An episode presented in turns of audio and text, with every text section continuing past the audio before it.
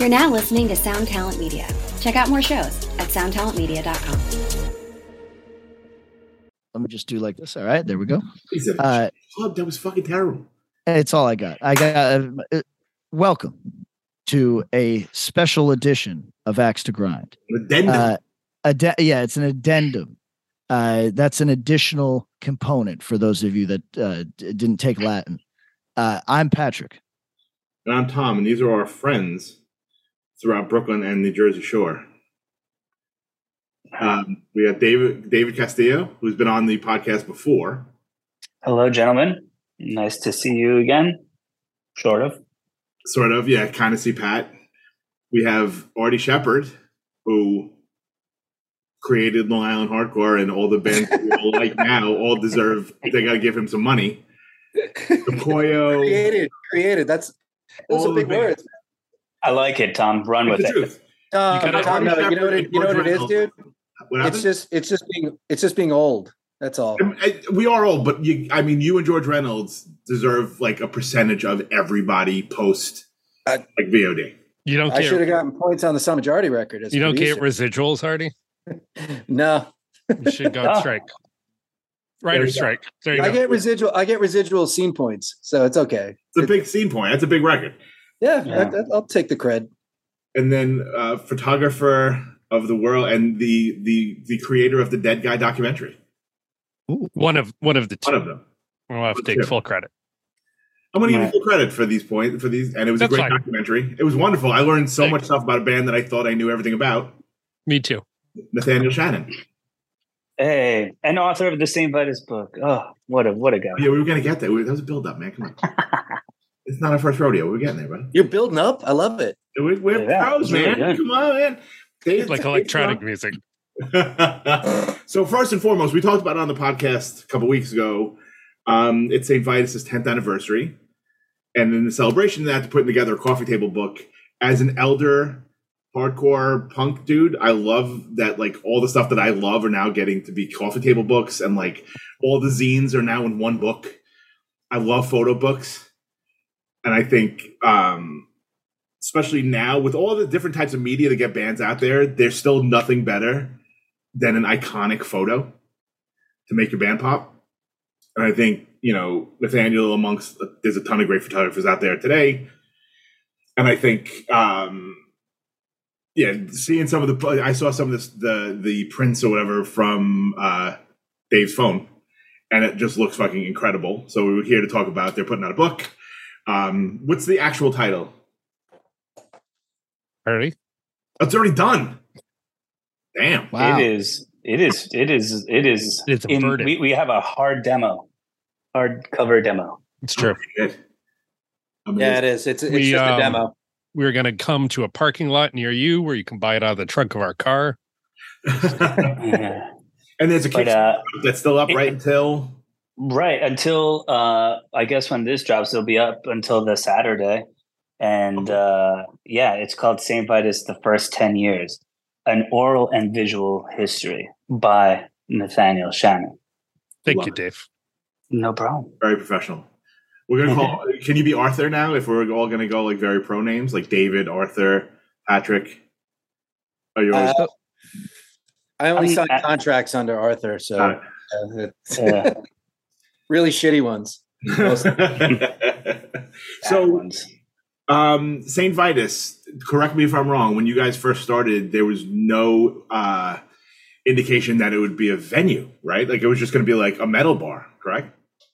Yeah. So basically, like, uh, I mean, we there was it was so big that we kind of it was necessary to have a stage of some sort Sure. to, and we wanted to do shows, but you know, like I've been touring for 25 some odd years and I really wanted to fashion the place after European metal bars that I had been in. Um, so many of them over the years. And it, it uh, just kind of morphed into a, a venue. It was, uh, you know, I, I don't hate live music, but um, if I don't have to deal with it because it bothers people, and you know, like in New York City, there's a reason why music venues don't last very long.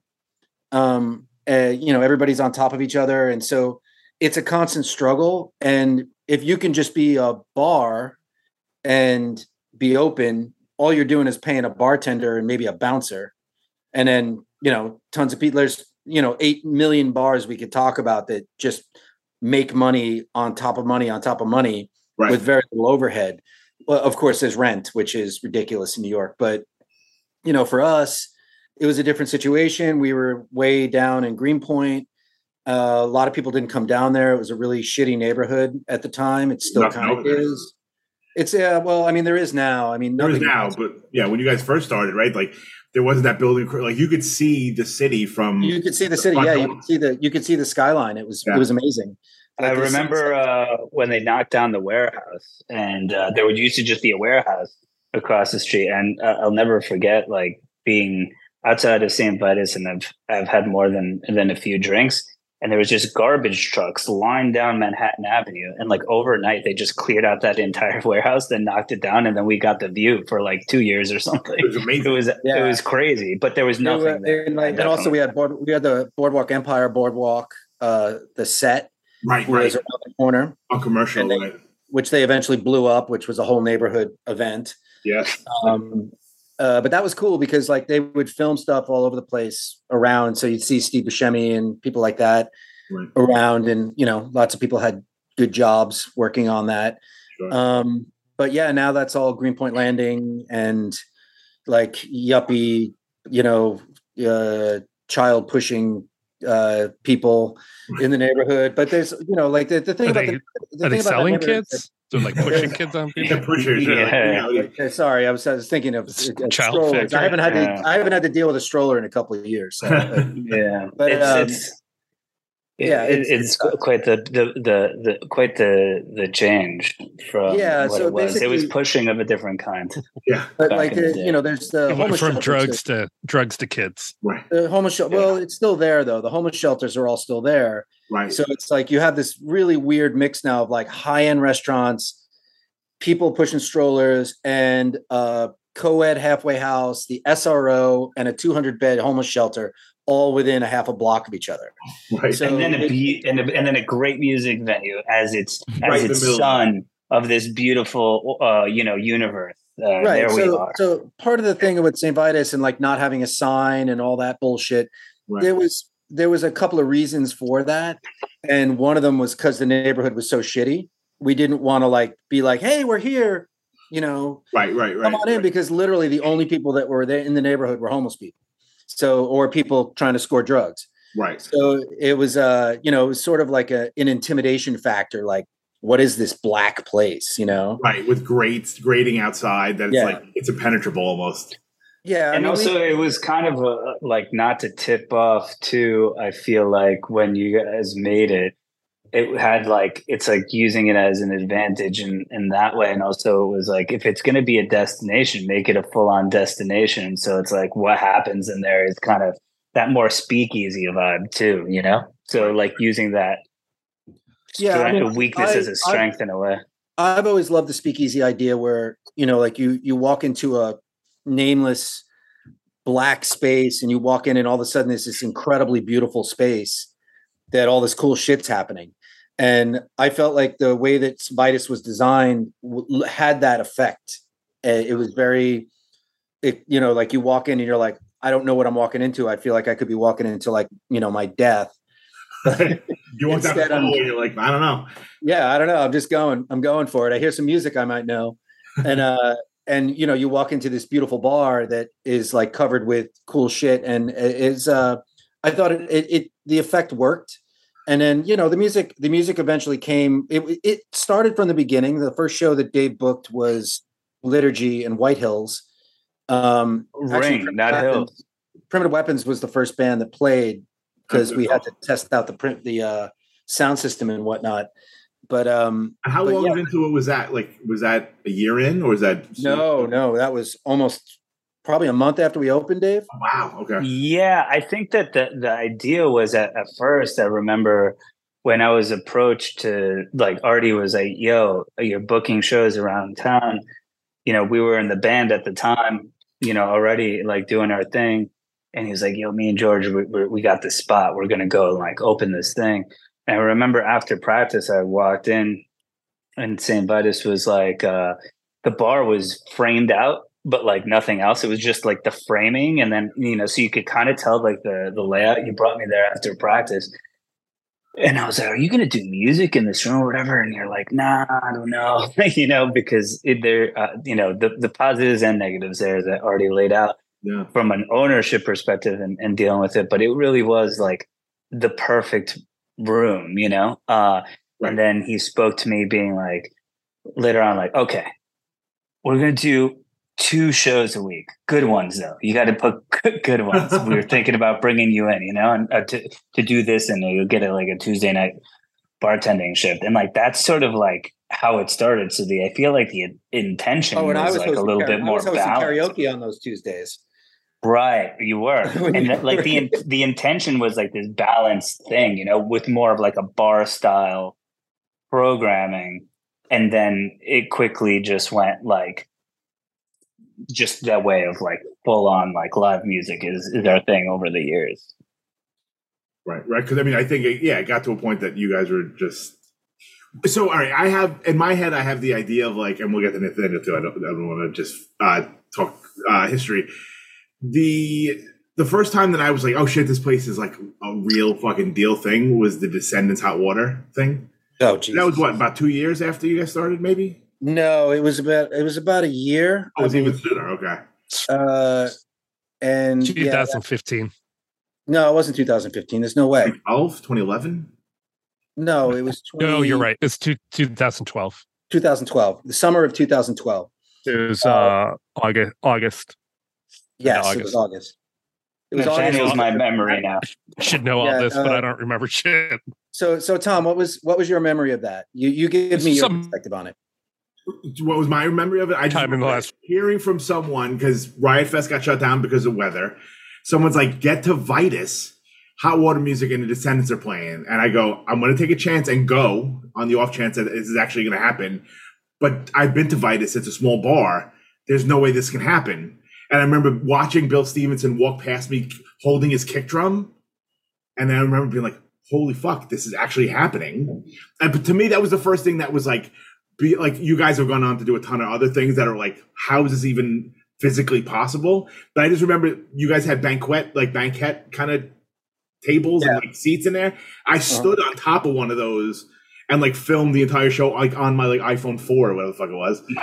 And just watching like milo crowd ride because he forgot the 10 commandments or whatever.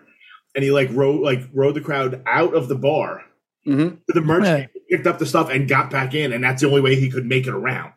But that was like the first time that I was like, oh, this is like pretty special because this isn't something that can just like happen. And I think already you know and a lot of the hot water dudes, obviously, like Jason and everybody, like that probably like was like the start of it for them. It was. like, it's our buddy's bar. Like we're just gonna go play his bar. But like a band like the Descendents who were playing, you know, Roseland, like four or five thousand capacity rooms in New York City are coming to play like this tiny like metal bar. It was the first time. Kudos- kudos- Kudos to them, man, because that was was amazing. like they didn't have to. They got paid. that was that No, was fucking punk as shit. yeah. And it Yeah. was like you know, I I I, I don't want to. I buy the book if you want to read the whole story. Sure. Perfect. Um, So, but it- it's uh you know that was I'm, i like to hear other people's perspectives on that day because for me i was bartending i also had to deal with uh, all the bullshit that happened like immediately because there was 2000 people there at six o'clock. Security wasn't even there. There was nothing. Right. it was just like i saw justin. I was like justin stand at the front door. Don't let anybody else in. And Mhm. security eventually showed up. But i mean we had 2000 people online. The line went all the way to McGuinness boulevard.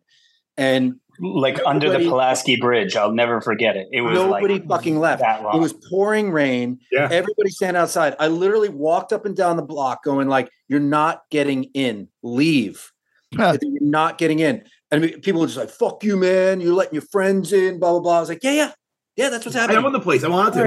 Sorry. what, what, The truth like, comes and- out. and my my whole if thing it is wasn't I- for Artie's friends, it wouldn't be happening. Exactly. Bitch. exactly hot water music thank you yeah and and you know like there was there was a bunch of people involved in it but like it was it was definitely one of those experiences where for me and i talk about this in the book where uh, it was such an incredible moment to see people had this experience that was just fucking otherworldly for people. Right. You know, like I'm not a big Descendents fan personally. Sure. Fair enough. You know, I'm I'm I'm probably not a big fan of most of the bands that play. like, you know, I'm into Rush and shit. But like uh, but it, it doesn't matter. Like it's it's about seeing people have enjoy things. Like I'm I'm 50 years old. I like all music. And the reason that we're all into hardcore and shit is because we're music fans, not just because we like underground music. Like you, you when you, you're into hardcore, that means you like to search shit out. So this is a room full of people who have spent their whole lives doing the same shit I've done, and they're having the fucking night of their life, and they're never gonna have it again. And it was literally like I remember standing there. I was with Jason and and George and like the hot water guys, and and I was just like, I, I was so happy. I like, I mean, I was constantly on edge. We were going to get closed down because it was just so fucking insane. Yeah. But like, it just worked so well. And and Giuda, the band that played afterwards, like we made that show free, and it was like they were so cool. They were like the Descendents opened for us. They were from Italy, and like, I mean, it was just the drunkest the band of the night by a long measure. We just fed them as much alcohol Dude, as like, possible. and yeah, we're like, they, "It'll be everybody stuck around. Right. People stuck like around 200 people shit. dancing at like two in They the stuck morning. around. It was fucking It's amazing. totally, totally. And it, Was that the first time? that Oh, show that- particularly represents. No, go ahead. Go ahead. Oh no, no, you What- you what know, you it's gonna like is that the turning point? Do you think that you? Oh no, no. It, the it just that show. shit? That show represented what like. It represented what we could do Right. Mm. and Yeah. what we could get away with. You know- um, you know, and and I say get away with an asterisk, you know, but like it's it, it was completely illegal, but we did it in a way that was smooth, smooth as shit. And it was fucking great. And everybody that was there had a great time because I also think we got lucky that the people that were there understood what they were walking into. You know, it's like you, you know how this works with hardcore kids. It's like hardcore kids understand what's Right. going to happen when they walk in the room. When you start dealing with younger people, things can get a little convoluted because they're going home to their parents. They're not going home to their own apartment. So if they come home with scrapes and broken bones and shit, you know, mom and dad, I know what I would do. I'd be like, "What the fuck," you know. go? So it, Artie is Yeah, I mean, like going to be like, if it was at the PWAC, it's up. Okay, we'll let it slide. You know? the fucking PWAC was the most illegal place on the fucking planet. Office building during the week, and at the end we all went there and had shows and had VOD Dude. in front of three thousand people. Like what the fuck? Like it's the most. Look, I'm glad my name wasn't on that lease. the other already got to deal with all that bullshit. Uh, Shout out to Oh, yeah. and then Um, Yeah. As as Nathan, yeah, please. a friend at that point of the bar, um, since I shot that show, the Descendent show, um, I think Well, I was aware of the importance at the time of what was happening, I think the grand the big the big picture here of like what it meant for the bar, which then ended up, you know, benefiting me and like a million other people from playing and shooting and just using the bar as like a community center to like make art and produce awesome shit over the years was that made I feel like the bar a recognizable part of like kind of punk rock history because it was the Descendents. You know, there's been a million other really cool things that have happened there, which are detailed in the book. So go fucking buy it. But that was the show I feel like that really encapsulated, as I already said, like what the bar could do, given that that wasn't even a plan. You know, that was just one of those magic New York things that That everybody just kind of an got together like within an hour that I think is probably one of the most uh, one of the coolest things I've ever seen because I love the Descendents, unlike Artie. Um, so being able to like photograph them, and I had photographed them before, but like being able to photograph them and like have Milo's ball sweat like go in my mouth while I'm shooting him play "I Want to Be a Bear," like was like fuck, s- you Yeah, know, that's- incredible. Like because not only did my friends make this happen, but also like I'm a part of it. I got to document it, which like I think is some of my favorite pictures I've ever taken, let alone the bar. Um, but it just transcended what a DIY venue in Brooklyn can do and became I, I, I wouldn't say less necessarily like an international that wasn't like an international phenomenon but people I think around the country were like what the fuck how did that happen right you know I also think it kind of kicked off a little bit of an era in reality yeah 100%, it was kind of 100%. like the secret show era the late night show era and no matter once what, we were yeah once we were able Yeah. to do something like that, it was just kind of like it like the underplay thing is a thing that definitely happened. Shit, Patrick just did one like late night and like it was almost like it, it expected like like you you can do that, right? But I think at the time that wasn't it quite yet. And then there were all these you know kind of uh older bands that were getting back together as well and like it was just like this confluence of like a couple of different things. And then once we were able to show that we could do that with like a band of that caliber, it was like it, just opened up so much. And then like it, it created this sort of like who knows who could play tonight? If any band is Yeah. in New York City, like what could Yeah, I happen? think- you know, I think such a- That's also- awesome. yeah it had I such think from a- hey I'm sorry all right, all right. from like a marketing perspective too like that happened so organically Yeah. and sincerely you know there's been other you know megadeths and uh, you know the carcasses where it's like that shit's planned you know and everybody even with megadeth like nobody really knew that that was going to happen until like a week before or whatever it was but it's like that had to get booked Dave had to, you know, Mustaine had to get his hair done to like walk in the building and like all that shit. But it's just like going from Ghostbuster Storm to, to the Descendents playing an hour and a half later, I think really has created, as Dave just said, like the foundation for like this community that um put the bar from you know and this is also speaking from like working on the book and like uh, that a lot of people have referenced that show across the board from from the emos and the punks to the hardcore kids to the Yeah. metal fans everybody's just like fucking Descendents play you know which is cool as shit Yeah. um so that being a testament to like what could be done to be completely redundant here uh i think blew my mind and it blew everybody's mind you know because it was so organic and and people wanted to play there you know there's a, a venue i grew up in michigan and nirvana played a very famous show at the blind pig in ann arbor uh uh right before nevermind came out and there's like a really famous bootleg there of of that show and i remember the first time i stepped on that stage was just like nirvana played on the stage.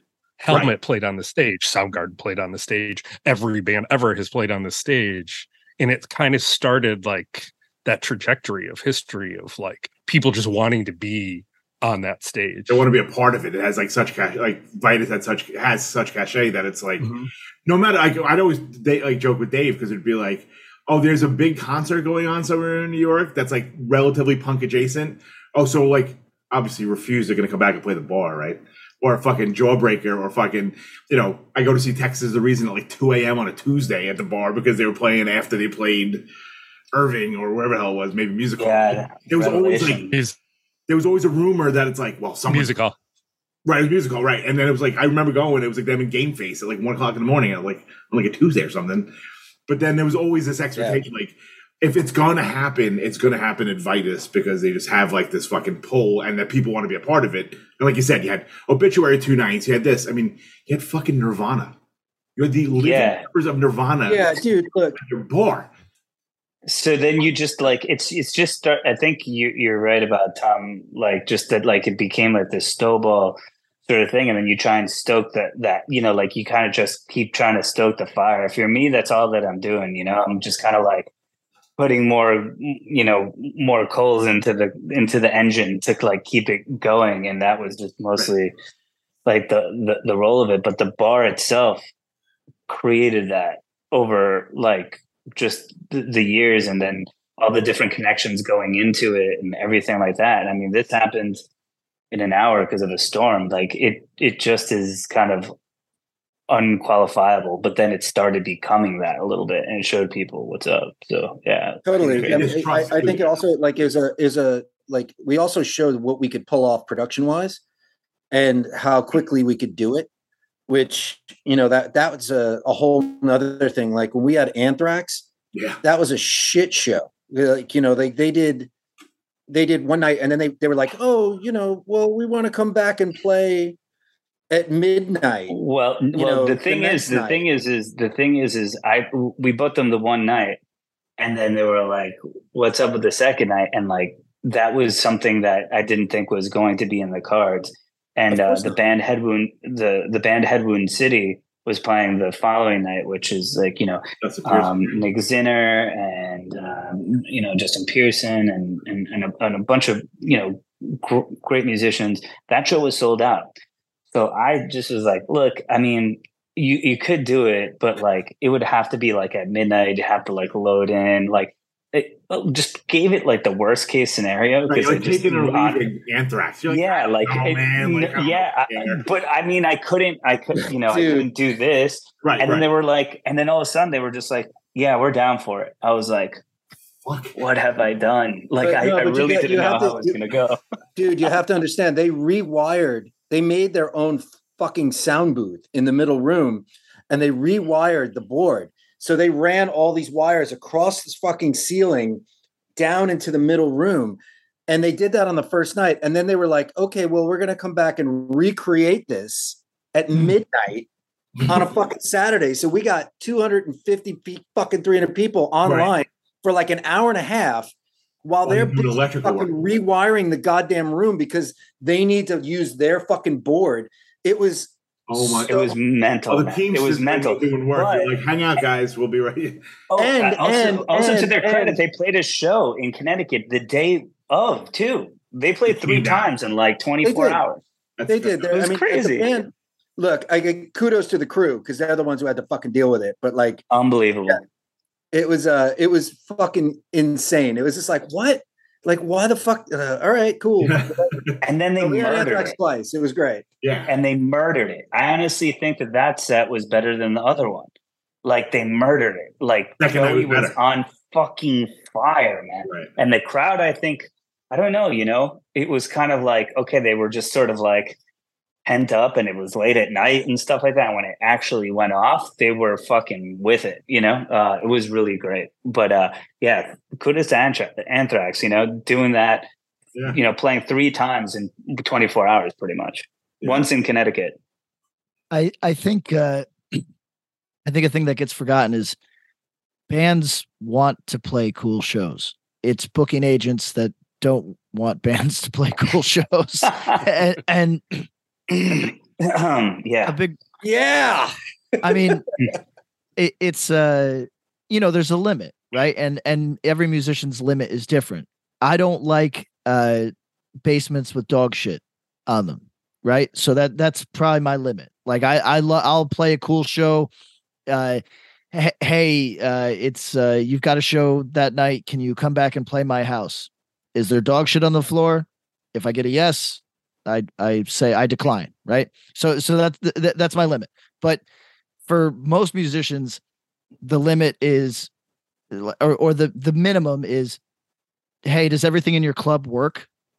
Is it going? Is it is it going to be a nightmarish hassle in any way? No. Then I would love, I would love to play your 300 cap. Yes, can I do that? And I think it is. Uh, I I think that bands look for excuses to do underplays, as they're called now, and they're talked out of it by booking agents that tell them it's not a good look. Right. Dude, you are so spot on. That's like amazing. I think I- it I'm- really depends too. I think that bands need to remember that they're always in charge, you know? And sometimes, depending on the moment, there'll be times where that goes. But like, yeah, and then sometimes it's just like, yo, if you want to do something cool, do something cool. Don't listen to anyone else, I guess. You know what I mean? Because that's how most of this shit tended to happen, you know, Yeah, a lot of it. Those Well, I- obituary shows you guys did were like Those were just for booked the shows, band. you know? Yeah, I mean, but to get an ob- a band like Obituary in the room two nights, Mhm. like when they play, you know, Gramercy, Irving, wherever, to get them for two nights, that was like historic for the. I think that re-energized the band in New York. And I totally agree. I think, I think, I think playing a bigger that people. I think that people forget because of what goes on now. At that time, death metal was probably the most like, like you know, like Gauche. corny, like gauche, exactly kind of like uh, like we don't, you know, like But Dave, do that. Like at the think- time, doom and black metal were were ruling the roost. So also there's there's like those moments now. Yo, obituary to me is like fucking I'm- presidential. Yeah. Like The um, best. you know, uh, yeah. So it, to to have them and to be able to to do it even at at, at that time, um, I, I- I thought you know there there have been nebulous times for different genres, right? Like hardcore had some like nebulous times until I feel like honestly, like the Trapped Under Ice, Incendiary, Backtrack, like a lot of those bands, like before that, it was to me like kind of nebulous. I think that death metal had like this very nebulous time where you're like, who's going to pick up the torch? Some of these older bands, like they they they still play, but it wasn't quite there yet. And then all of a sudden, it started picking up that that, that steam, and and now it's like, yeah, if Obituary plays St. Vitus, a fuck yeah, it is a complete underplay, you know. But I, th- I think that that's also yeah, I mean, to be honest, history matters, Yeah. you know. That's why we yeah, have a no, yeah, Dave. Of course, Dave knows all about this, but like, I mean, we've had endless conversations about it. But obituary, I don't even think they sold out those two shows. In fact, uh, I know they didn't sell out one of them. They might have sold out day of the first one, but like I think the first one they definitely did. yeah, the second one I think they did 187, if I remember correct, which is Mhm. crazy that I remember that. But like, because I'm such a huge fan, and I saw them in the late 80s, you know, it was like Right. they were like the best fucking like ignorant death metal band you could ever fucking see. They basically invented it. And that's why they always worked with hardcore bands and shit. But like it, it uh it was fucking, you know, like I, I was like, oh my God, obituary, obituary. And it was like, why is it selling so slow? And it has a lot to do with the ebbs and flows of different genres Sure. and how it works. Right. And people go, I'm never going to get in. It's fucking obituary at a bar. Like, there's no way. Uh, I'm gonna get in. Uh, Yeah, and, and at the time, Not and at you know what? time. No, and, no, and, and, and shout out to Obituary because they just sold out Irving Plaza and we Yeah. like helped Dude, push that show and, and and fuck yeah, that's what they That's- deserve to be. Right. Fuck right? yeah. But I think honestly, deserve it those be. shows were so legendary to a lot of people that it reinvigorated. I, I swear to God, like there are people that are hardcore kids that never saw them probably before or after, but were at those shows where they sold the goddamn obituary camouflage hats that every fucking hardcore kid wears. Was at those shows, and I feel like that like made obituary like a thing for hardcore kids that they might not have been before. I- If I, uh, sh- I also shot that show. Just Yeah, checking. yeah, baby. um and i remember like i was Hmm. so fucking excited um I, I had shot them before, but like not in that kind of a room. Um, I remember the crowd being considerably younger than I expected. Right. Um, and I don't, I, I got to be honest, like uh, hammered, and that was ten years ago, tw- twelve years ago. Um, I don't remember it being uncomfortably crowded either Mm. at that, and it was something where I think everybody that was at that show wanted to be there so bad that it was such a I hate to use the word vibe, but like it was such a cool vibe and like feeling being in that Right. room together. Like, you know, they played chopped in half and everybody just went fucking ape shit. But it was like respectful and it almost felt like a big hug of hair and sweatpants. Um which was like I, I just remember the awesome shit. headbanging. it was amazing. lot was just such a mosh, but like mosh with headbang for mhm. every like moment. You Ev- know, like the everybody had room here- to do that though. You know? yeah, it was fucking nuts in there though. It was great. Uh, I mean, that's that they're, they're the guys. What's Uh, the You know what I remember? You know, I remember about that show Yeah. is all the college, Florida college football gear that Obituary was wearing. Oh yeah, this move. Do you remember this move? Obituary rolled up in white Oh yeah, hats. hair up. and, they, and and like it looked like they had no hair, and we were like, "Whoa!" Like this Isn't that what looks like the fucking the linebackers coach for the fucking Dolphins, right? And we we we roll in and we're like, "All right, cool." And like you know, you, you see them up close. Oh, they're like, "Okay, there's the Tardy brothers." All right, cool. Yeah, yeah, that's them. You know, and we're kind of like, "Huh," you know. And then like they're chilling. They do everything you know that they're supposed to do as a band, obviously.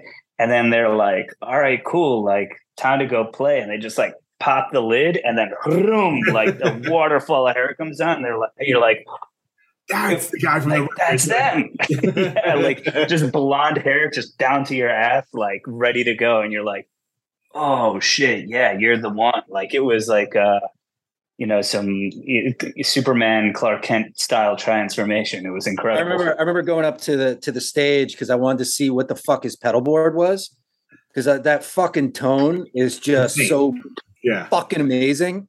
Or And, Telly. Dude, the only no, the only fucking distortion pedal was a rat pedal. That was it. That was I was like, what the fuck? like, what are we doing? It's like, it's a fucking rat through a fucking Marshall. Like I was like, what magic is this guy doing? I don't understand. Yeah. John Amazing. Tardy's John Tardy's hair got wrapped around my camera strap. yeah. It's so Sick. much hair, and it got like wrapped around it, and I was like, "No, man! Like I don't want to pull your hair. You're singing." You know, I like felt Yeah. bad, but it was he just kind of looked at me and gave me a heads up, and we untangled ourselves. Yeah. But Those guys made those guys made me want to go to like an FSU fucking like not FSU fuck yeah, shit like, up. like, like Florida full- State University Gators game. Yeah. I was like, oh, can I go to a Gators game with you guys? I've never wanted to before, but like with you guys, I'll go. Yeah, yeah, That's yeah. You guys will go. if if I can uh, say one one more thing, if I can belabor the underplay for a second, and and, and just say that, uh, and uh, Nathaniel, this speaks to what uh, you bring to the table as well.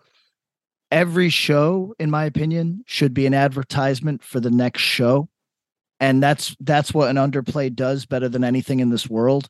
It it gives people such like when you say they played our club two nights, now they're doing Irving Plaza as as Tom said, you I know you guys want to be a little humble, but as Tom said, that's not a coincidence, right? It's like th- people have such a good memory of the show where the ball sweat was hitting them that then that then they're willing to pay the premium to see them in the big room, et cetera, et cetera. And I know this is all basic stuff, but I think it's stuff that's often lost again on booking agents. And uh, it's it's just that simple it's that simple idea that the most Yeah. high inten- the, the most high intensity thing you're going to see sells the next event and I think I think you're totally right, man. Yeah, and like the curation of like not just uh you know who's playing, but how to like make it awesome for the people who attend. And I, you know, be Artie and George. You know, we constantly want the place to just like be better and be great because you know we we want it to be like yeah we're like the blast zone. You know, the most intense spot that you're ever going to go see band X. You know, or rad will be hopefully will be you know vitus you know like if you're you know your your band whoever your band is that you're excited to see if like if they're playing that room i want people to go like sick that's where they're playing yes let's go you know Right. so i think that that's um yeah, it works both ways you know As the It's a kids win- say, as the kids say, win-win. experiential. Dave, experiential everybody a needs that win-win. experiential. it's a win-win for everybody. Uh, as a photographer, I get the coolest pictures. Yes. The bar gets the coolest exposure, and the band also gets the coolest exposure, and the fans have the best time um, all the way around. And it kind of works as as a package. And that logo Yeah. is such an iconic background for those pictures. yeah it is Yeah, yeah, Like, yeah. you know where I mean, exactly where that show is. there's shout out to lawrence malilly Yeah, my fucking man. Um, yeah my ex neighbor. I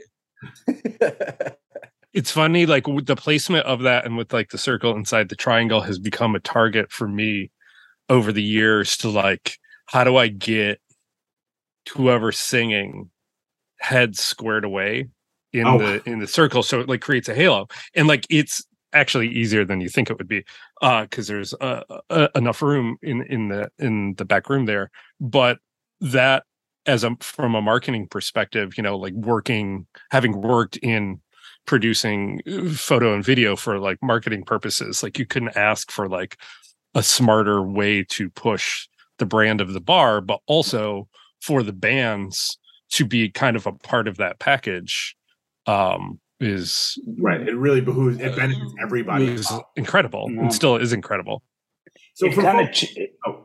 go ahead tom so I just wanted to point out so people that are not you know lucky to be in New York City and not fortunate to gone to leave Pat. Yeah. Uh, he'll be back from his Oslo vacation that are not fortunate enough Darkness to invite calls. us yet. One, until recently, one of the, the quaintest, most like amazing things was that the bands, the headlining bands, would literally have to walk through the crowd to get to the stage. Mm. Right. So that only changed right during COVID. You guys like rerouted, but like so like Dave Mustaine would have to like walk like No, run you, me, you like, still you still have to walk through. You still have to walk through the crowd. It's just like it's like walking less through, but you like, still this got was to like walk. dead through. center. So like so for who like whoever wants to answer, like what was the one that you're like, I can't believe this motherfucker is walking through a crowd of 300 like metalheads in Bro- deep. Uh, oh, Brooklyn dude. So it, it used to kind of be my job to walk people through, Yeah. like because I was doing production for years, and like so it was either me or Dave. Right. You With the light. both of us. Would- or both of us if we were flanking. yeah, we we do back and forth, like one front, one back, and we talk about it beforehand. Like you take front, I'll take back. All right, cool. you know, or we'd have security go in the back. But like, but yeah, you just have a flashlight and you walk up. I mean, there, you know, Dave Mustaine is a good one. I, I gotta say that the book signings that we do right. were some of my most fun walkthroughs, like John Lydon, and uh, my favorite personal one was Carrie Brownstein. oh wow. Uh, so when she did hers, she she's like very engaging, very sweet. Right. Um, I guess like Legend. I'll, I'll preempt this with Zakk Wylde was an interesting one because he had like his Black Label Society weirdo fucking people who showed up like all this like quote unquote local crew and they're like don't go near Zakk and and I was like does Zakk even know where the fuck he is like you know it's like it was it was totally fucking weird. Luckily, luckily, uh, Blasko is the was the bass player and his manager, and he's a fucking awesome guy. He's totally got it together right. but like the the uh but fucking yeah like carrie the carrie brownstein thing was just one of these like moments where she did she did i think she did an interview then she did uh she did a i was up on stage she did a she did a, a signing but then when she was getting off stage like they were you know all of her people were like oh we gotta go straight out and right. Right. getting straight in the car and whatnot. And so I was walking with her, and you know, I was like, I was like, you know, trying to obey the rules of the manager or whoever. Yeah. And it's like, and she was, she like, you know, it was there was a lot of, I'll say, lesbians in the crowd there, and who literally worshipped her. And she was so fucking sweet. She stopped and talked to so many people. And I, you know, because I was right by her trying to get her out, I overheard the conversations and they were like, it, it was moving. It was like a really amazing experience right. to That's so fun. see these girls who, you know, and I'll say girls, I don't know, you know, what they identify as. I don't want to get in trouble. But like it, it, it was uh Young folk. young folk it was it was a really really amazing experience for people who worshipped this woman who is an icon she really really is Right, to yeah. especially to a particular scene to be that close to her and to be able to that like, talk to interaction. her. Right. and she did not fucking flinch she was like right on it talking hey yeah blah blah blah blah blah like you know and it, it it was about to get out of control but i felt like people were really and and this is a common thing at Vitus where mm. people are very respectful. You know, it's like they understand that the person can't have all your attention. You know, it's like right. Right. it's not it's just not going to work that way. And but this particular moment was just I was I was moved. I was really moved. I was like, you know, I live in Park Slope, so I deal with a lot of that stuff. And like, you know, I, I, I. it was great to see these girls like fucking meet their hero and be able to talk to him and be able to touch her and like, you know, it, it, like be able to connect in a way that was beyond listening to a Sleater-Kinney record or, or reading her Right. book. Her shaking your hand as she's running. out. Yeah. She did else. not That's- do that Yeah. at all. She was fucking which fantastic. which which is just a testament to to the artists and how they are and I, you know and and different artists you know act different ways and have different experiences i got I, I was able to think of, of a couple because already I remember doing many of these with you, as you were saying in our conversations and stuff. But there were two that really stick out to me in my mind. One of them had nothing to do with me, but I just consider it the greatest entrance in St. Vitus history, and that was Vinnie Stigma for his 60th birthday party was absolutely incredible. Um, Vinnie came to you know where the people were, and you know the place is rammed.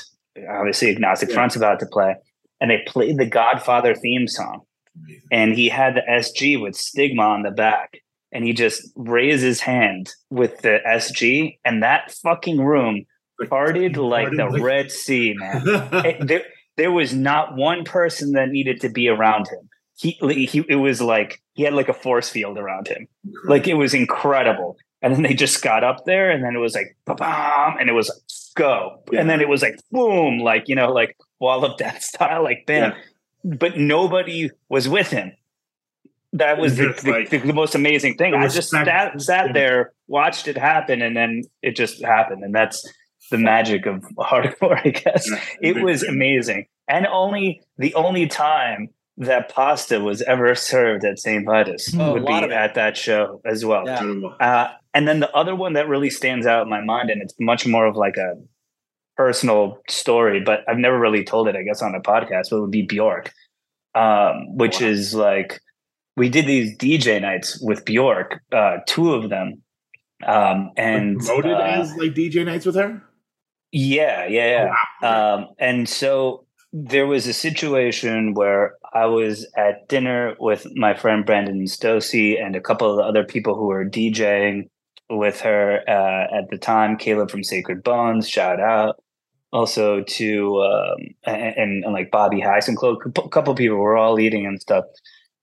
She comes in the restaurant where we were eating at uh, Esme, which is down the block from Vitus. Great little place if you're in the if you're in the neighborhood.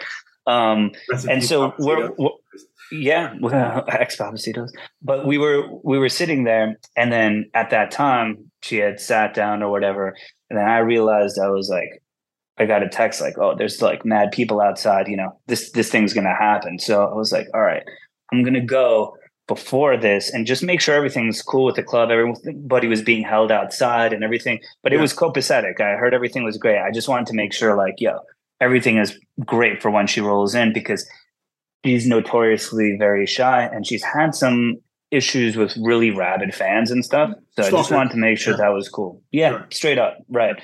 So uh, I get up and I'm about to go. And she goes to me, Hey. And I'm like, uh, hey. She's like, Can I come with you? And I'm like, uh, you you could do whatever you want, you know. And like everybody at the table, everyone at the table started started laughing, right? And so Brandon was like, "Yeah, you can go with Dave if you want." And she's like, "Okay, cool." So we're walking, and she's got these huge sunglasses on, right? And uh, she looks at this. She has the sunglasses on. She's like, "Please help me," you know, and like kind of being like, she wants to stay a little bit more anonymous, you know. And so we're walking, and she's very nice, but you can kind of feel like a little bit of a nervous en- energy, but like, but she's really cool, really sweet. Like Bjork fucking rules. Um, and in, in my experiences with her, and so we're walking, and the whole time we're walking, you know, six, seven blocks, she's taking sips of this water bottle, right? And so we're like, cool. And then all of a sudden she goes, Hey, do you want some? It's champagne. And so I'm like, Oh, cool. So me and Bjork walked down Manhattan Avenue drinking champagne. And then I oh, walked her into St. Vitus. And then we proceeded to have like pretty much the first ever club night at St. Vitus, where it was like just DJs and music and lights and like hanging out. And now that has been something that we've kind of added to our repertoire of, you know, late night. what we what we do what we do at the bar. Yeah, and it's been a, a really cool thing with synthesized and and nightwave and uh, music for the masses and all these like cool parties and stuff. But I think that doing that night for us uh, kind of showed us another dimension that this place could kind of like take, and that was something I kind of like will never forget because it was such a wild and strange night for like so many reasons, even what went in the club at the time, and just kind of can't believe that that was the way that it kind of ushered in, being like, yeah, let's let's throw some parties in here too, maybe. All you right, know? all right. So- So, I, I got Yoga to, classes. Dave. Dave, that's it's very true, and it's a beautiful story. So I got to tell the story about when I met Bjork. it was at an Angel Deradoorian show. So Angel, Oh, she was a member of. uh Oh my God, why am I forgetting now? uh, well, she's our our old drummer Aram's sister, but like she she's been in a, a bunch of big bands, whatever, and she's she's amazing artist. Was it Dirty Projectors? Dirty Projectors, that's the band she was in. Yes. So, but uh, so so she played a solo show, and I'm downstairs, and it's me, Brandon Stosuy, Bjork, and and like an Angel, and so Angel had put down Bjork's full name on the guest list, like so Bjork Gunderson, or like it was some crazy last name. Right. It was like it was more than that. I'm just sure we could we could look it up right now. But so I'm like I'm like uh I'm like well uh, I was like uh, uh, Brandon was like "Hello, this is Bjork and I- and I had met her husband who had her ex husband at that point who had been in the bar a bunch of times with Brandon. So like whatever like it was it was all very cool and and Right. I was just like I was like oh you know I was like Bjork thank you so much for DJing. I think she had DJed a couple weeks before that. And I was like you know, I have to thank Angel for putting uh, your last name on the guest list because so we didn't confuse you with other Bjorks. And she literally fucking blanked me. It was just so like sold. Like everybody laughed except for her. Angel didn't laugh either, but she was just like, like did that. And I was like, oh my god! I literally, I wanted to crawl into a fucking hole. I was just like, uh, okay, I already had too much to drink. I gotta go. like in Iceland, Bjork is like Mary or something. You're like, oh, cool. I didn't know that. I just felt like such a dick. And I thought it was Oh, a no. great joke, you know? It's a, you you know, know. I laughed. Uh, uh, I, I loved it. Thanks, so, Dave. so, uh, gentlemen, uh, I don't know if you can hear me at the moment. Yes, we can. Uh, Okay, so I'm getting this Oslo uh, uh, Wi-Fi is, is booting me every few minutes, so I'm I'm going to uh, vacate. question. Yeah, I'd like to say this before I do, though. Uh, a thing I think about a lot is how worthless everything I do is, and how uh, transitory and essentially ephemeral it is. Because I see people, bands will mean the world to them, and then obviously when those bands break up, people have to move on with their lives. They don't like enter the sarcophagus with you. You know what I mean? And and, and with with venues, it's even more so. It, it's venues to a lot of people are like restaurants that they really enjoy. Uh, when they close, they're sad, but that sadness is is it can only last so long because they've they've got to continue eating, right? So it, it, it's uh, what you what you gentlemen do by kind of allowing the space for people to form memories is pretty thankless. You know, it, it's uh, it, it, it's uh, you do this remarkable thing, and people don't give a shit who you are at all. And I, I think that that's really like a fascinating place to be as a person that contributes to the world. But I think that the book is an excellent idea because it, in the way that when my when I'm no longer to make music anymore, people are still able to pick up my records and, and enjoy them for whatever they're worth. People can pick up the book and enjoy and remember their time at at the venue, which meant a lot to them. So I think it is an inspired idea, and I'm glad you're doing it. Uh, Pat, I mean, it Yeah, makes, uh, thank you for that. And it makes sense because we always treated the venue like a band.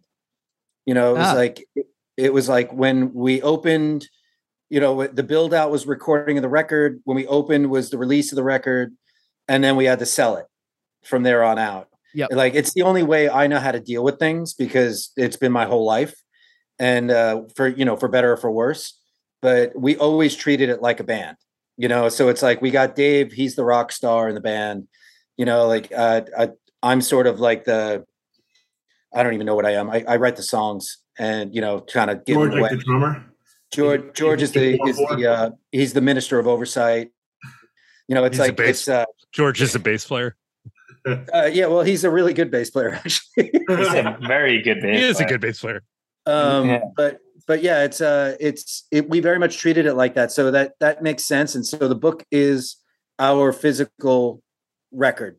So i thank you for that patrick. That's a that's actually a great great way of, of putting it. I appreciate Patrick, it Yeah. You also hit on something like really fascinating too, given that in the two and a half years I was working on the book, um, we lost a handful of friends who are musicians that like have played that stage countless times who unbeknownst to working on it we were able to immortalize in that you know? So when you're gone you have your legacy of like every record you've ever recorded.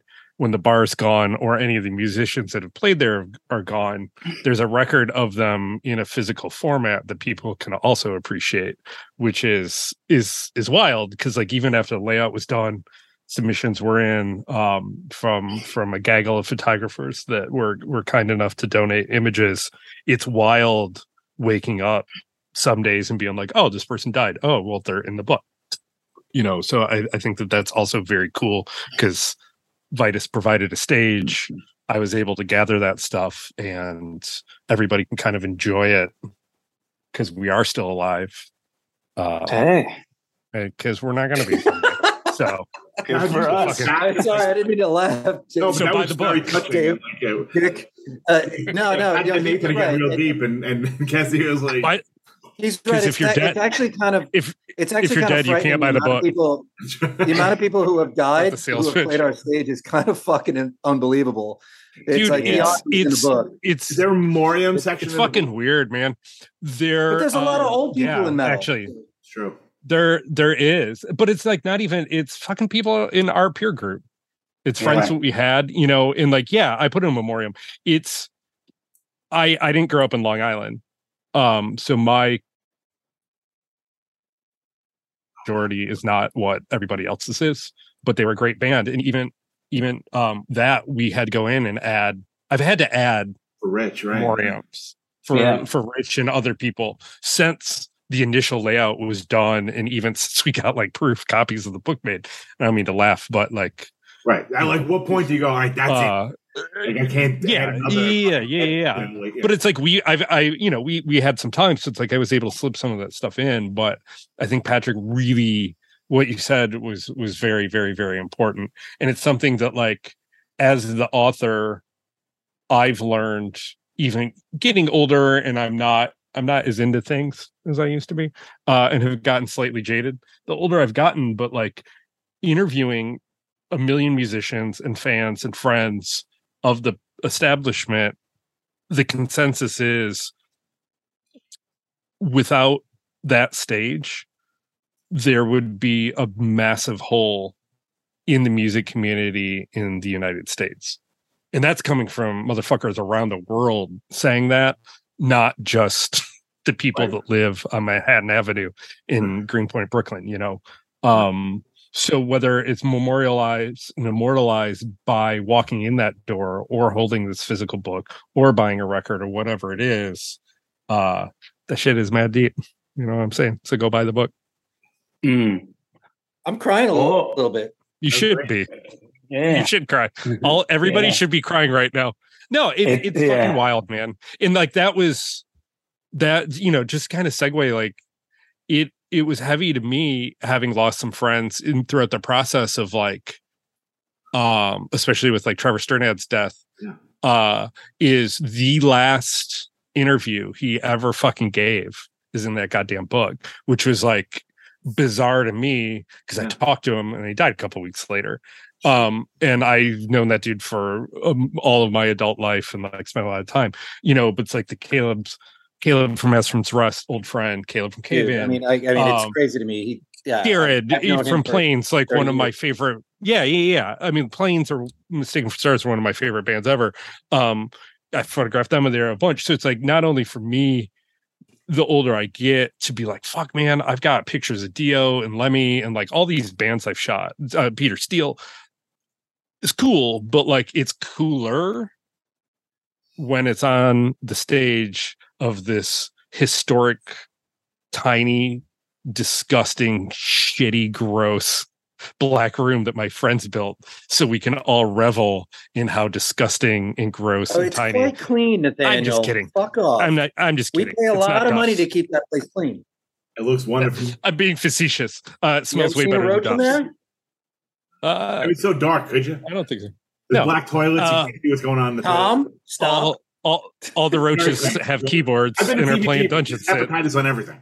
There's nothing Sure. bad in St. Vitus. No, I'm being facetious Clean. about I'd the eat the floor. shit. If there's one thing, Um, it's fucking clean, man. The bar is crazy. like No, it is. It is. Man, I you know I've I've shit in the Mars bar's bathroom before. Um, That's But, a like, that's a local local custom right there. That not not, not too many custom. people will know will know will know what that is. hey man, it's either that or shit in the street. Um, Uh, but like that, eh, providing that stage for everyone. Um, you don't think about that when you're at a show. Is this person going to die? no. Right. but everybody does so like the fact that i was able to capture so many souls and then put them in a book uh for other people to enjoy is an honor um on top of being able to like do that with people who i appreciate for making that place happen in general It's fucking beautiful, dude. That's beautiful. yeah, welcome. and, and, Let's and talk to me, about a good to thing. me, I want to. like I to talk about a fun thing. Let's talk about when Refused played with Primitive Weapons opening. Dave, remember Uh, this? Ugh, Let's talk about sure how hell Refuse- do, babe. No, Did without sure a as hell question. did. Very even- I would, I'm all right. I'm going to go out on a limb. I'm going to say that that Refused show was cooler than Nirvana show. Wow, agree. This is why. I wasn't- i wasn't at nirvana so So, I mean, well, no, Nirvana's in the book. Buy the book, please. It's six pages. yeah, there's tons pages, of Nirvana, ten babe. So Tons much Nirvana. No, no Dave Grohl quote. We tried, but you know, Dave's busy. Um, the the uh fucking you mean D- dave spiegel are busy Refused just got up on our gear and then proceeded to play the second show for the night, and all they did was fucking covers, except for New Hey. Noise, like their new single. And it was they did Judas they Priest. did It- dude, yeah. it was fucking amazing. It Dude, was like fairies wear boots. awesome Fairies Dude. wear boots. Stole the I've show, never, dude. I- by besides far. the Descendents, I will say that, that I've I've rarely seen a crowd have that much fucking fun at a show that's supposed to be all serious and I'm communist and uh, fuck Right. capitalism. No, fuck that. It was fucking awesome. the best cover band on earth. Showed Dude, they were Uh, great. yeah. They were great. That was Did Dennis wear the was- suit, or did he go like normal? Oh, no, yeah, he had he had a he had no he had like a, a, uh, the like a suit going, he's all jacket and like uh, a little polka He- dot number on. He, he- looked great. He looked fabulous. I mean, those guys can't look fabulous. I mean, Not look fabulous, rather. They could Yeah, be hit in the head with a hammer and they would look in, fucking incredible. He's an icon. You know? yeah, Dude, absolutely. that that night, that night I had a conversation with Dennis because D- Dave actually dra- dragged me downstairs because there was a Minor Matter sticker on the wall, and like Dave was like, "No, dude, fucking Dennis has said something about your about the Minor Matter sticker downs. You should, you know, whatever. He has your records." And I had met those guys in 1994 in Sweden Amazing. and in uh, Piteå, and and like we, you know, we, you know how I don't know if you've ever played up there Yeah. Tom. At, at, uh, but you know, it's it's a far drive to get up to Umeå and Piteå. Yeah. So so you know, this is like fucking crazy. You know, like we were just stupid little kids. Can't imagine you're in Europe. You know, I mean, I was I was 21 at the time, but like John was like 16, whatever.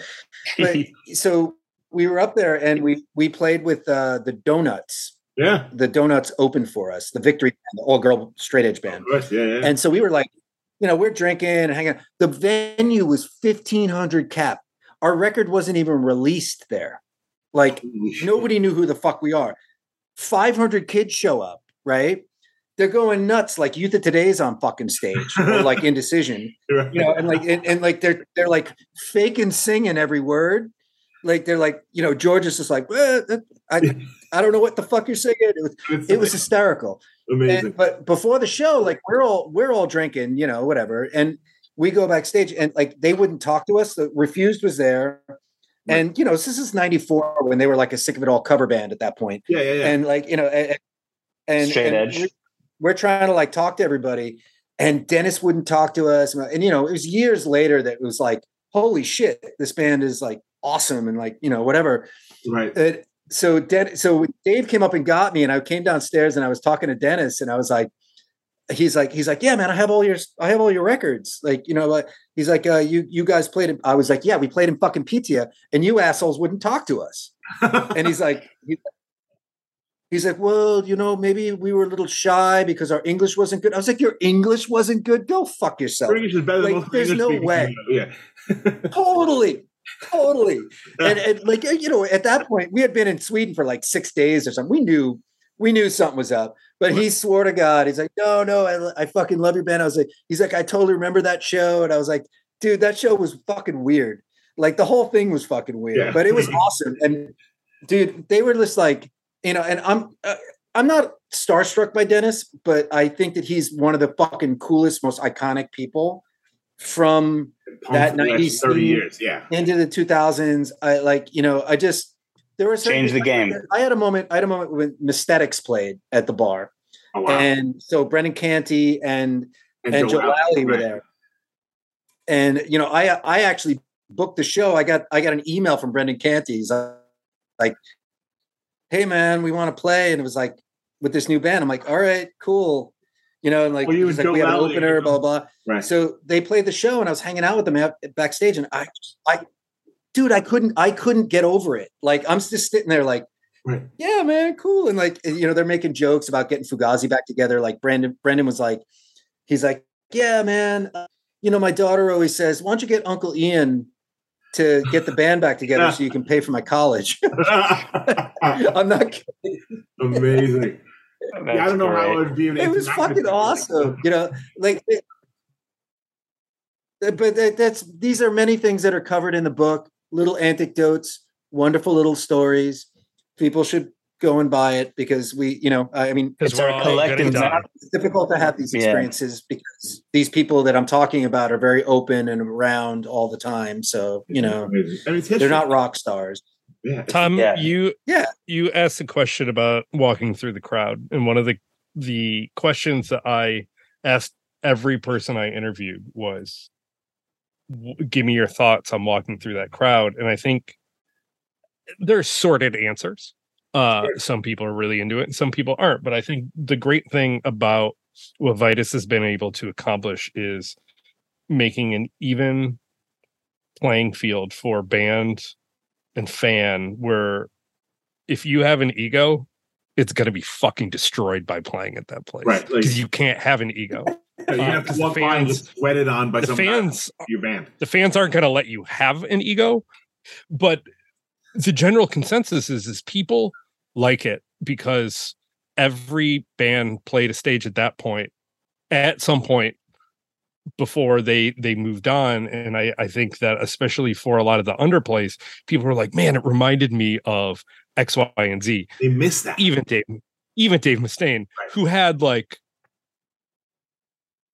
choice words but those choice words were nostalgic for at least i think remembering where he came from um to quote or kind of paraphrase uh phil anselmo who regardless of how you feel about him uh was like you know we call it like the vitus shuffle or the vitus I dance or whatever wh- or whatever uh whatever he referred to it as as like every fucking motherfucker has to walk through that crowd to get to that stage right. and that is like a humbling experience no matter Or who you Nathaniel. are.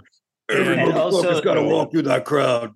Come Yeah, on, go and walk on. and and you know the the thing about it though is that it also it, it it levels the playing field in No a way, way punk. where there's um it, it's also like sonically too you know it's like Mhm.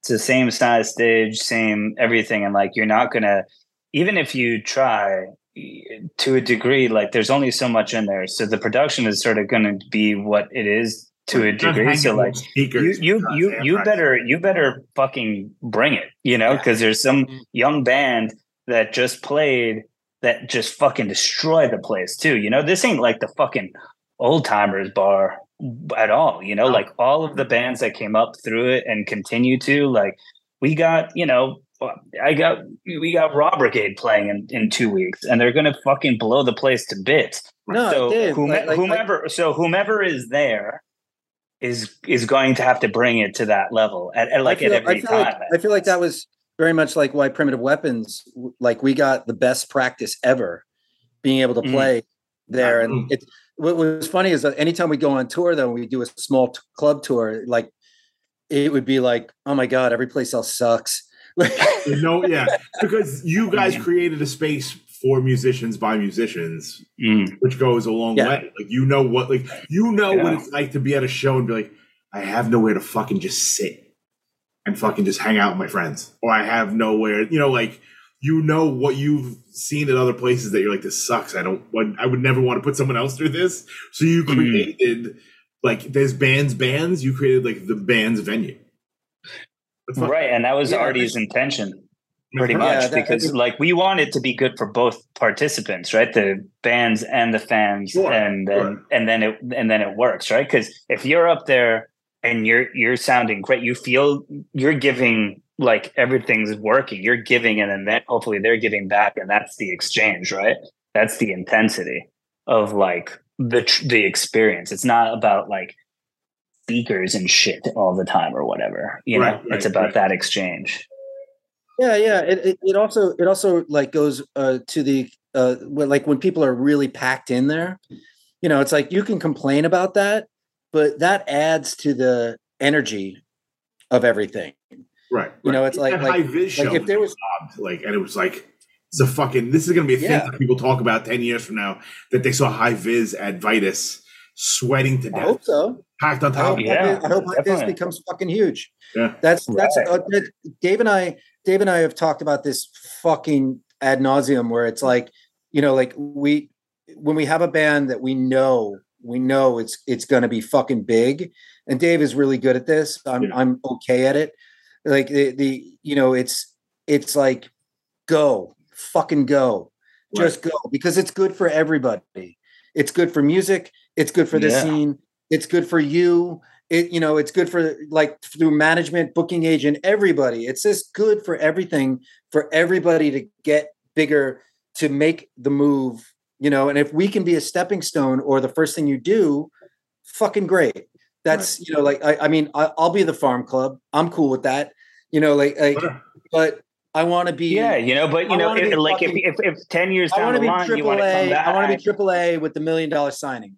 So you know yeah, yeah, definitely. But you want to come back after we're after you've eclipsed them like that too. Like we're here for that. And what's kind of crazy is that now we're going to be around long like enough long enough. happen. where they like like yo, you go see Deafheaven, a thousand people show up, right? Like you go see Russian Circles, they play Warsaw. Like it's incredible to see um, you know, bands that have, have played and continue to just like kind of, you know, develop and, and do stuff like that. And now it's like they're the ones who will make you know one day be like more of like the the massive underplayer or something like that which is you know if if we, we continue on our path to get to, you know to that point and like you know doing the the book and, and nathaniel doing the book and bringing the idea and like and, and doing it that way too it just kind of reminds me of like all of that stuff you know like the aesthetic show i don't I, I I was like oh right they played like there's a lot of things that have happened at the place and and not no one person has been there for for all of it and it's and that's what's cool about this it's like this collective memory that like goes into this this book and and just you know the conversation starter you know the amount of people who've come up to me and been like yo i was at that thing or whatever and i was like Yeah. oh all right right i remember doing that or or i didn't do that at all somebody brought this in or whatever. It's it's it's incredible you know? Um and and that's one of like the the the coolest things about you know this particular project too is to also sort of chart some of that stuff too. You're like oh my god they played that long ago. They do this now or that or oh hey maybe they broke up or whatever happened or maybe there you know all the different outcomes. But that that's like a fun thing to just kind of like look through honestly. Right to have it memorialized and you you know everyone's got a memory from some, one of those things. I think it's a fucking great idea and i'm very excited to see the final product. Um what else we got? And do you want to just wrap it up we'll give a little bit more. So it's it's on the it's on kickstarter until right so uh i, I guess i'll i'll give i'll give the uh the final we're, we're, we're gonna wrap, wrap it up artie. So um yeah you can get the book on kickstarter.com until this coming saturday and then we're going to oh man. 22nd hold on one second i'll be right back oh is already gonna play is that what is he coming is, is he grabbing his mic we're gonna get a primitive primitive no, weapon i was gonna rock some fucking indecision songs come on man i've been having some pr- fucking trouble- wreck age baby That's it. Record, record. I hear Dave's voice. Yeah, sorry. There's been an issue with Oh, he's one got of my- headphones on. Oh, Yeah, I got my headphones on, so that that's what it is. I'm locked in. Uh, all right, I've been having You in Brooklyn or with is my? this, you're in Wanamassa? I'm in Jersey. I'm in uh, Neptune. I'm a Neptune City hardcore guy now. All right, Look get at that fucking straight, Dog. E Town Concrete. Shout out to dude. I can walk to Pete and Elda's. You know, like And think you gotta about it. walk off that pizza. Yeah. Oh, look, there's my dog, Angus. Hey, say hi, Angie. Um. All right. So the the the, the book info. All right. So you can get the book at Kickstarter.com uh, up until Saturday, the twenty second, and then from then on out, whatever we have, we're going to put it on sale for pre order as soon as we can. After that, we're printing a thousand books. We've already eclipsed, I mean, over 500 sold. So you probably want to get your hands on it as soon as possible because that first edition is going to be very gone very soon. So that's Now, about it. Special edition, like, is that public knowledge? Didn't you tell me there's some stuff? Yeah, there's there's going there's a there's a there's a couple of cover variants. One of them sold out and has a beautiful picture by Nathaniel of the the front bar, and the second variant is about halfway sold out. Like, um, and it's got a picture of the stage in the back. And then there's a some merch and a couple other things that you can buy, bundle it up. You know, if you need a new Vitus T-shirt, our friend Travis Edgety did a really beautiful design for it, and uh, yeah, that's what we got going We- on. So. We also Yeah. have the deluxe box set, which comes Oh, the a box set. The box set. Wooden box, last rites box full of um, lots of tears and hair and all sorts of things that we've collected from people over the years. Uh, no, but it, it comes with a, a limited copy of the book. Um, we're going to do a exclusive photo print of the inverted cross grill in the window uh, of the bar, the second most iconic image from from the place besides that back wall. So. Um, Artie's holding it up, but uh, you know, I I can describe it to you. Yeah. There's a window. There's a grill, not a grill that you can cook ribs or cheeseburgers on, but a grill that keeps out posers and other try people who do not belong. No, I'm just kidding. Uh, everybody belongs. Um, it's a grill with inverted uh, inverted Yeah, cross. anybody- anybody of, can come in. Um, duct tape. It's made out of duct tape, right, or gaff tape. Um, it's duct- it's gaff was- uh, you know, It's been there for 12 years. I think one of the funniest things I've learned throughout the process of working at the bar and making this book is that nothing particularly happened for a reason. Everything just kind of happened, and it happened for the reason that it was supposed to without any intent. And that has snowballed into the success of whatever how how long's the bar been open 45 years and we're celebrating our 10 year anniversary and the, Well- the window was one of those things the the the painting on the back wall of of lawrence's logo by carolyn holland was one of those things all of these things just kind of happened without the any mannequin in the corner. very- the mannequin in the corner gunter is- Oh yeah, I, is- pa- I I bought no. that at the I bought that at the thing down the block, the uh, Oh, yeah. junk shop. Yeah, I think I think York City. to I think to uh to Nathaniel's point, I think it was just because everybody kind of knew what the intent was, and then all this stuff happened around it, and and and all of it just kind of like it just it, it just kind of carried on itself, and it was like, yeah, that's cool, that's fine, yeah, let's do the mannequin. Like no one was ever like really policing it too hard. It just it just worked. You knew it when you saw it. You're like, yeah, let's keep doing that. Let's do that. and it just kept going.